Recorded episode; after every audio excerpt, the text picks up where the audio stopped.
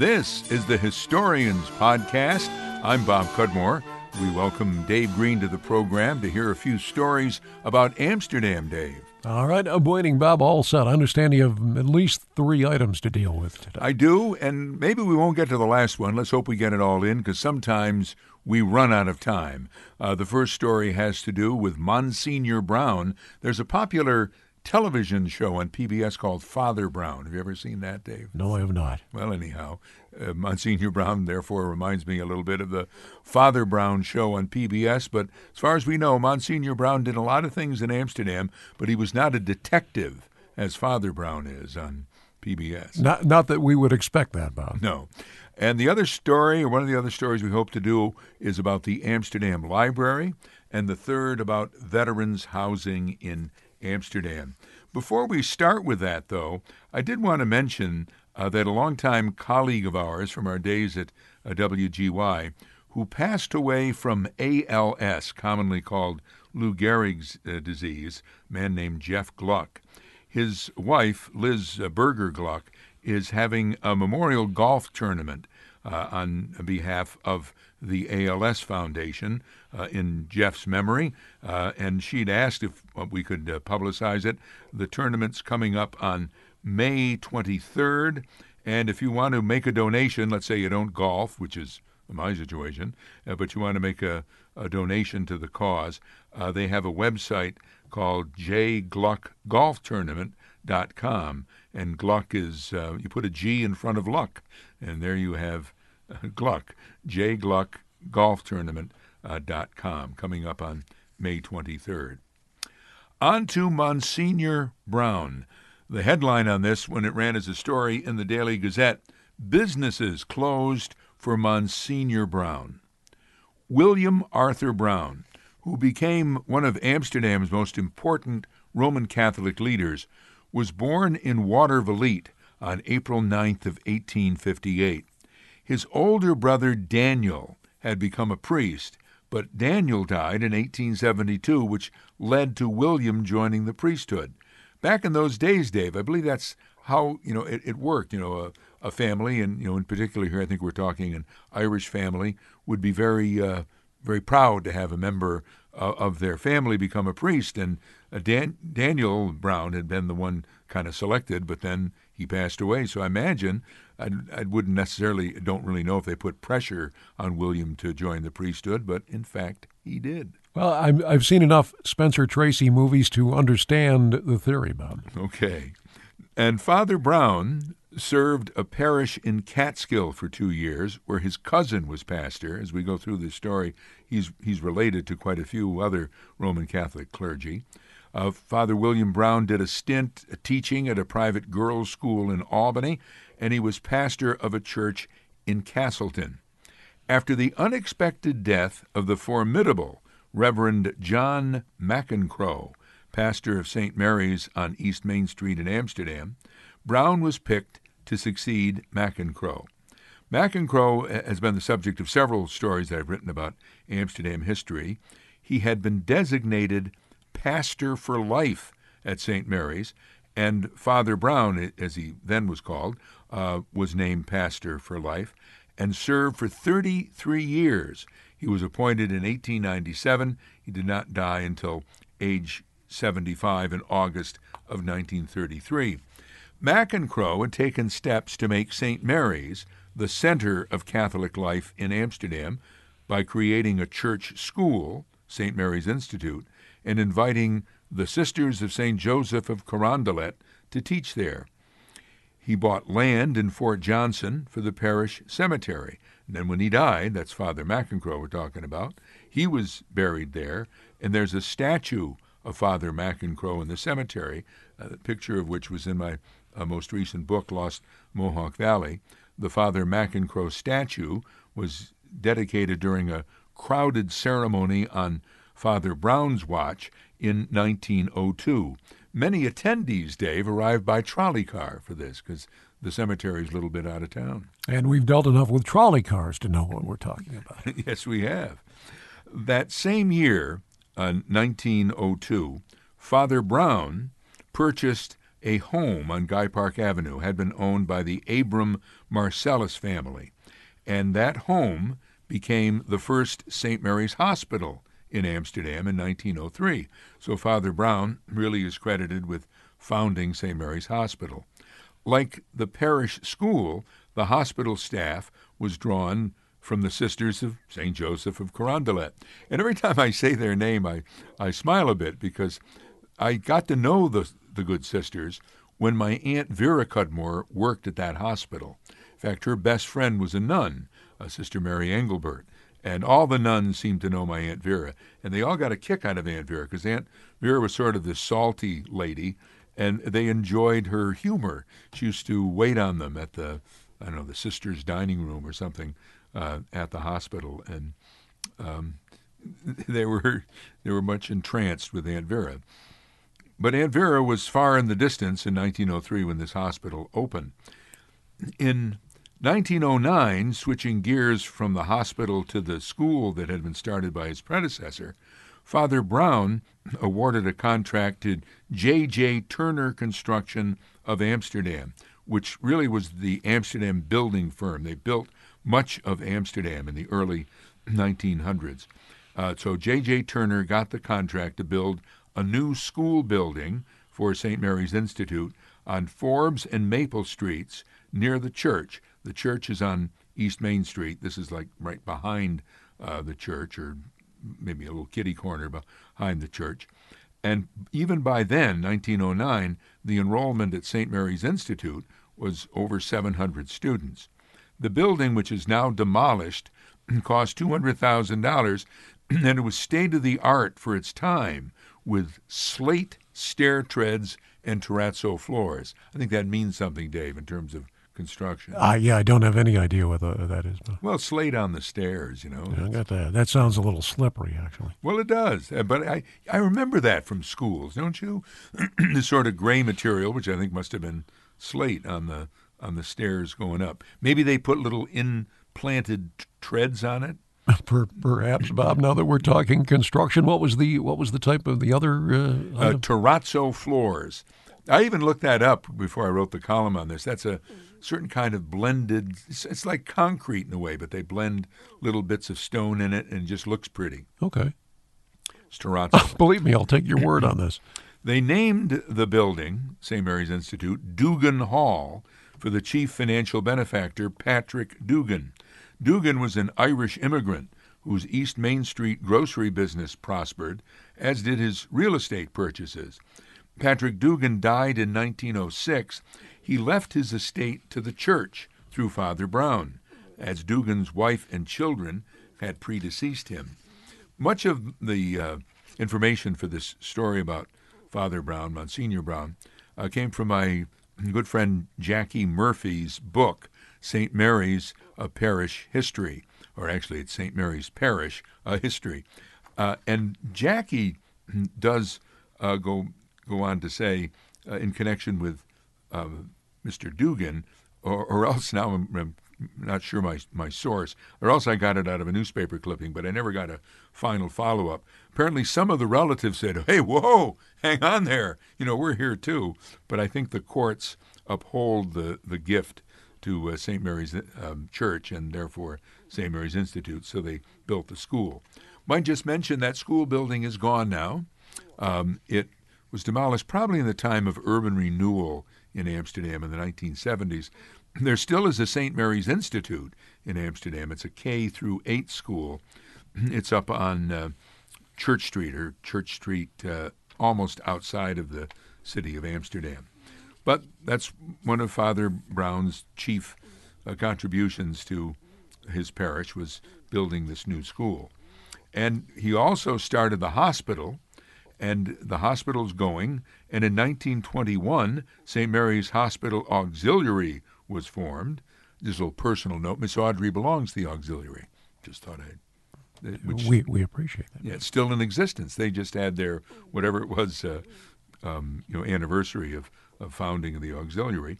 And they started a nursing school at St. Mary's Hospital, their first graduates in 1923. And as he built a new school building for the high school and the elementary school, Father Brown also spearheaded construction of a dedicated hospital building, the first of several that have been opened in Amsterdam at St. Mary's. It opened in 1927 with four operating rooms, an x ray department, which was cutting edge at the time, Dave, and a laboratory. It, certainly. We're, we're talking about people who were thinking ahead. Yeah. Well, yeah, I, was kind of impressed that they had x rays at that early stage, but they did. Now we come to the passing of Father Brown, who is named Monsignor by the time he died in 1933. We can't show it here on our podcast, but, but I'm sure we'll put it on the promotional material for uh, this discussion. I received a great picture uh, from Tom DeMezza, Thomas DeMezza, a photograph of the crowd outside St. Mary's Church for the funeral of Monsignor Brown in 1933. Uh, Tom DeMezza, a former city police detective lieutenant in Amsterdam, said he had never seen a picture of a funeral that large. I mean, it really was huge, Dave. There's this large crowd across the street, there's a crowd in front of the church, there's the funeral uh, vehicles uh, lined up, and so forth. And I think the reason Tom DeMezza has the picture is that his father, a man named Emilio DeMezza, worked for the funeral home that was in charge of the funeral, which was the McNamara Funeral Home. And uh, his father, apparently, Emilio DeMezza, was at the head of the casket going into the uh, church. And later on, Emilio DeMezza founded his own funeral home. And still later, Dave, uh, something of interest to you and I, Emilio DeMezza was one of the partners that started Amsterdam's first radio station, WCSS. I'm learning all kinds of stuff here. Back in the late 40s. Thousands paid their respects the night before to Monsignor Brown by filing past his casket inside the church. It was something like a state funeral. And there were over 200 priests there. You can just see how, you know, what dare I say, you know, the, the church was so much more active or populated then, having that many priests. So 200 priests were at the funeral mass, headed by the bishop, Edward Gibbons. The late Monsignor's nephew, Reverend William Brown of St. Joseph's Church in Albany, celebrated Mass. All downtown uh, businesses were closed as the Monsignor Brown, who also named William, as his funeral procession uh, made it all the way to the cemetery out in Fort Johnson. And there, another Monsignor, Joseph Delaney, Vicar General of the diocese, blessed the grave. Delaney had spent his childhood in Amsterdam, where his father was a plumber. He became the next pastor of St. Mary's, but didn't serve as long as Father Brown. He served only three years, and Monsignor Delaney died in 1936. As often happens, I mean, that's basically the end of my story about Monsignor Brown. But after the story ran online and in the uh, uh, Daily Gazette, I heard from uh, Dave Northrup, who is an author from Rochester, native of uh, Amsterdam, was very interested in local history and uh, was familiar with St. Mary's Church. I believe his family went there. And I haven't checked this out, but you know, on Dave Northrup's uh, testimony, he says that one thing that Monsignor Brown didn't do at St. Mary's was introduce sports. Apparently, he was against it. Interesting. Yeah, and I and they believe, or the Northrups believe, and I I didn't really see that in the uh, book from uh, Jackie Murphy that Monsignor Brown had not had sports, but she did mention in her history of the parish how Monsignor Delaney was a great football fan. So maybe that's when they uh, the St. Mary's sports teams uh, really took off, especially in terms of uh, football. But um, I do have to check that out. I'm not sure that's um, you know completely accurate.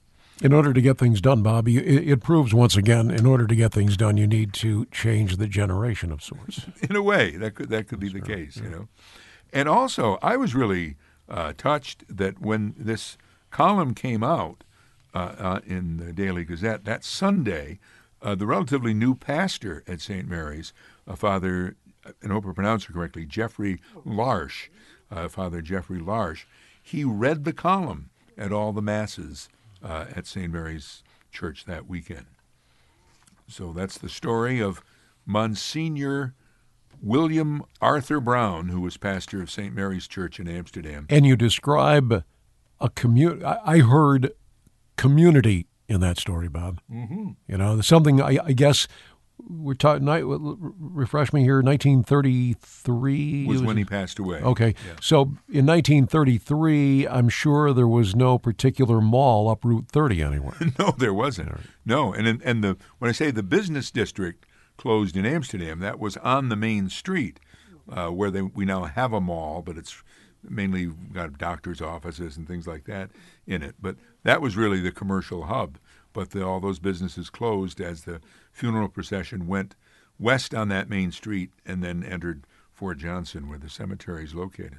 Now, you have some information about the Amsterdam Free Library. Yes, uh, the library has always been uh, close to my heart in Amsterdam, and this year they're doing uh, they're out on the hustings, if you will. They're, they're, uh, there's a political campaign going on in support of the library. In May, uh, voters in the Amsterdam School District will vote on whether to establish a tax, what they call a tax levy, for the Amsterdam Library and the library in Fort Hunter. That vote comes up on May 17th. I'll have more on it in just a couple of minutes. But kind of uh, at their request, uh, the request of uh, a man I work with quite a lot up in Amsterdam, John Napel, who's the president of the uh, Amsterdam Free Library Board of Trustees, he wanted to include uh, some historical information on the library that I'd written about in the past. So I decided, Dave, we do it again. Let's find find some more out about uh, the early days of the Amsterdam Free Library. So here we go. The first organized book collection in Amsterdam was called the Union Library, founded in 1805 and operated one day a week from the home of the librarian. There were no records for the Union Library after 1832. The next library like organization that formed uh, was formed in the 1840s. By then, Amsterdam had been made a village uh, and was called the Amsterdam Literary Association. And the Amsterdam Literary Association lasted at least until 1860. Its first president was carpet mill founder John Sanford, who, uh, with his son, founded Sanford Carpets, and then ultimately that became Bigelow Sanford, one of the major employers in Amsterdam. This is way back in the 1840s. Dues paid to this literary association helped pay for rental of a reading room in the village. And the Literary Association invited speakers to attend winter sessions. And when there was no speaker, topics were debated. And listen to this, Dave. January 14th, 1848, an unknown topic was discussed with a good deal of irregular conversation between members, quoting the, the minutes of their meeting, whereupon, on or about the hour of ten, and without any motion being put, the meeting broke in a row. Why why did they describe things years ago, Bob, in such a succinct way?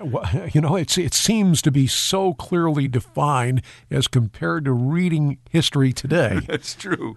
You know, well, they well they you know they had no video, right, and audio. They were they had to get to the point. They had to get to the point. But political correctness still reigned back in those days.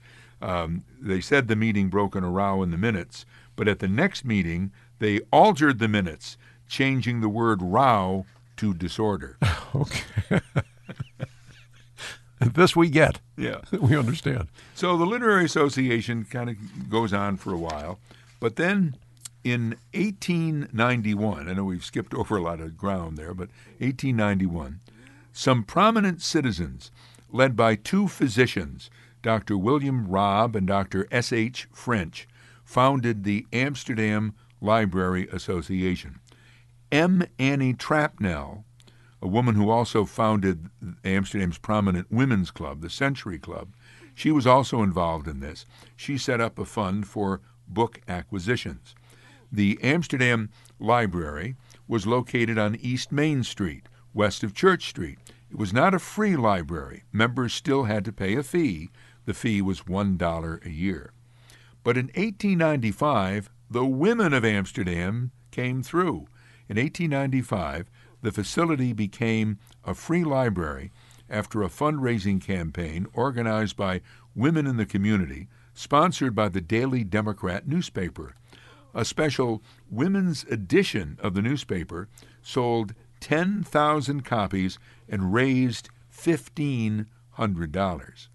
Uh, the, that was a great time, really, in Amsterdam. It was a time of growth in the mills, you know, the carpet mills, the knitting mills, the button mills are all starting to go.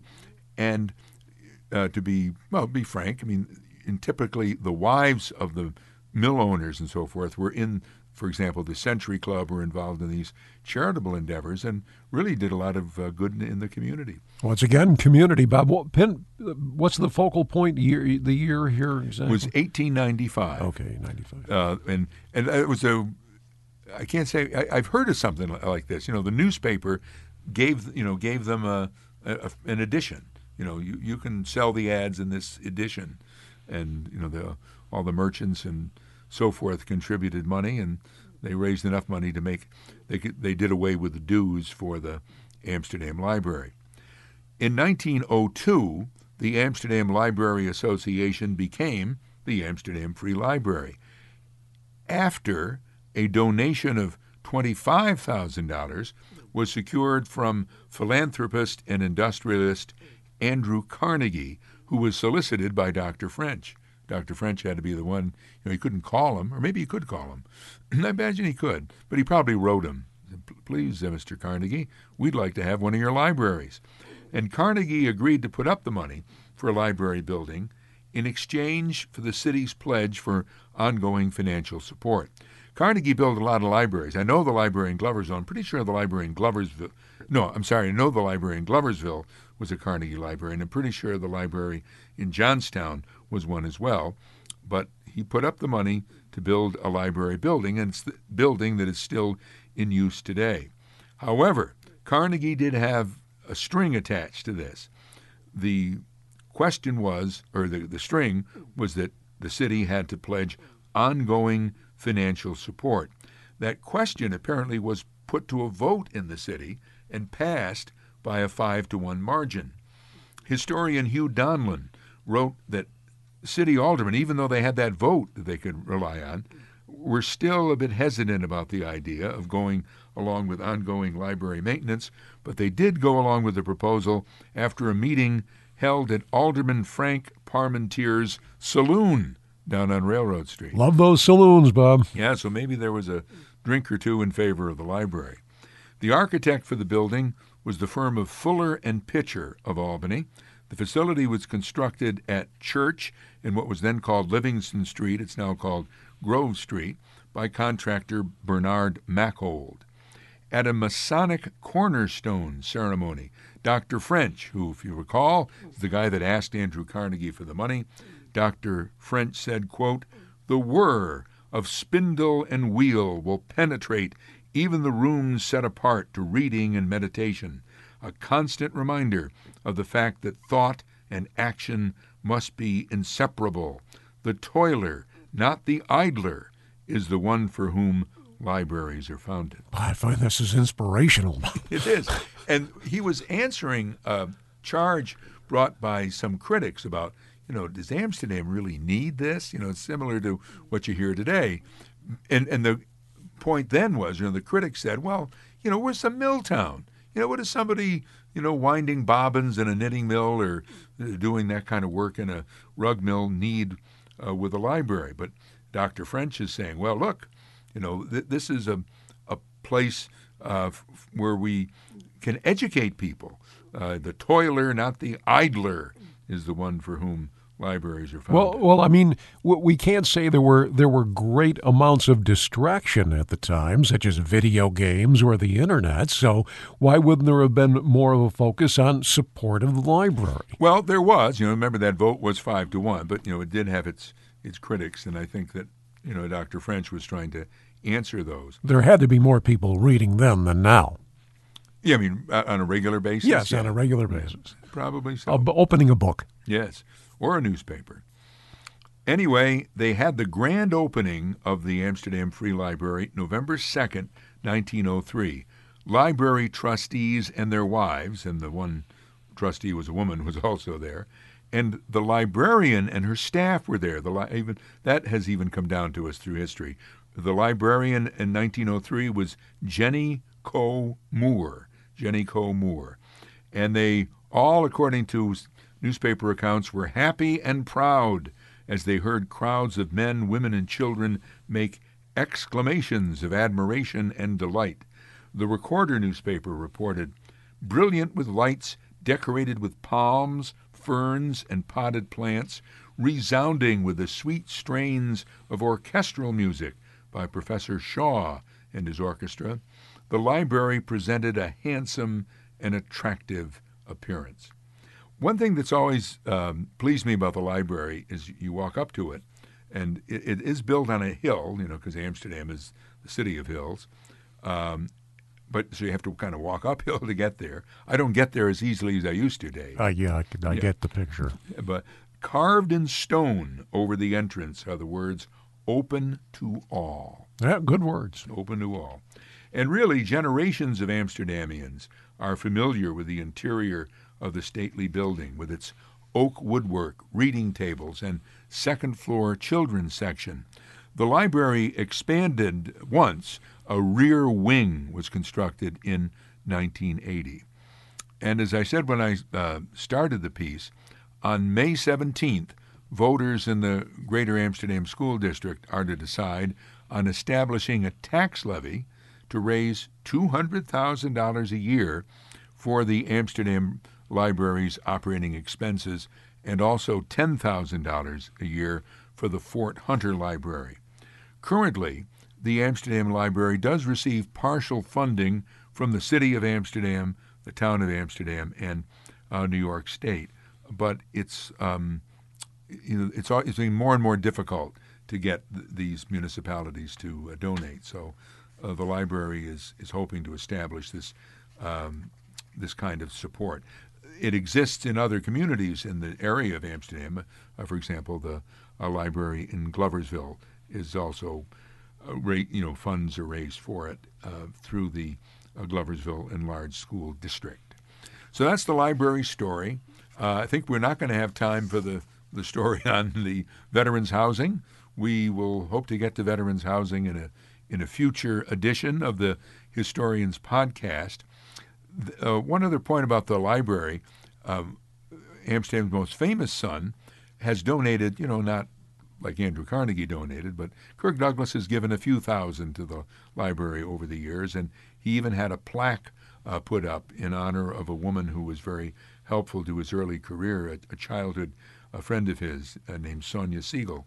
So um, that plaque is, is at the library. And I do just love going there. It's a, it's a nice place uh, to be, and uh, they are a very active group. A lot of young people are involved.